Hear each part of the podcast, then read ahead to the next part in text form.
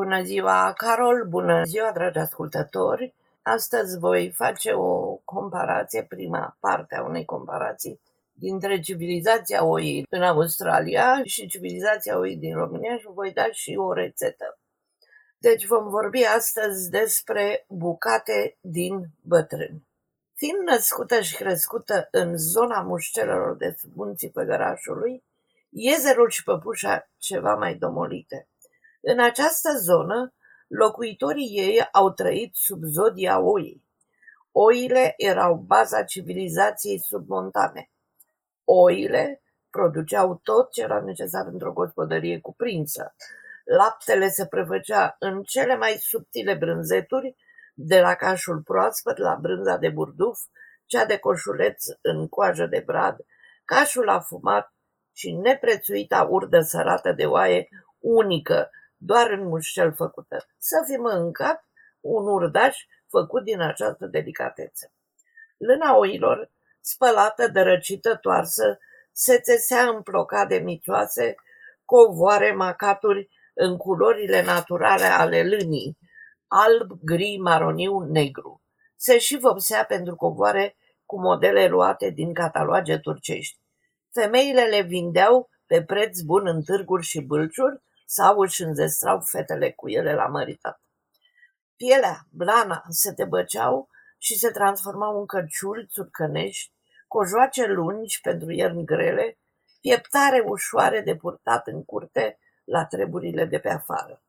Toți aveau ciorap din lână, toarsă de mame și bunici, căci rar vedeai o femeie pe drum sau la poartă fără furcămbrâu. Bărbații și băieții purtau iarna cioareci, pantaloni strâmți din dimie albă groasă.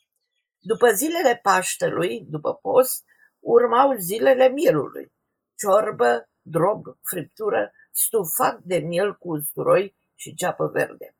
Iar mai apoi, pastrama de miel, de berbecuț sărată și înmirezmată, cu mămăliguță și mut sau turburel.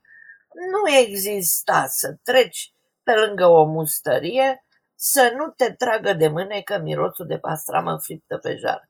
Se mai făcea și de arminden, de 1 mai, când ieșea lumea la iarbă verde pe sub poală de pădure.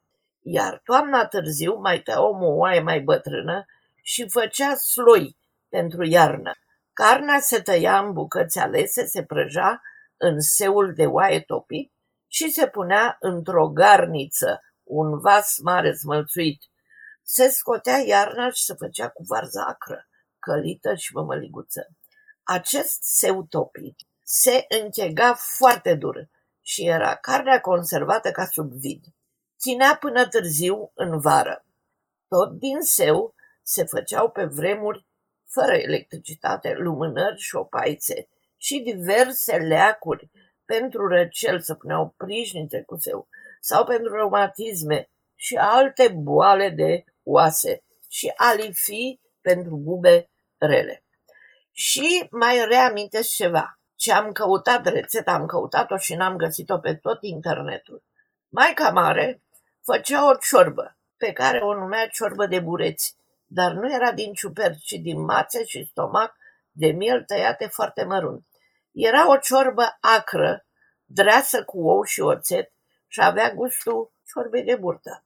Îmi plăcea grozav. O servea cu petrunjel verde tocat mărunt. Tot la timp de primăvară, dar un pic mai târziu, tot ea făcea stufat de miel. Și acum vă voi da rețeta acestui fel extraordinar de gustos.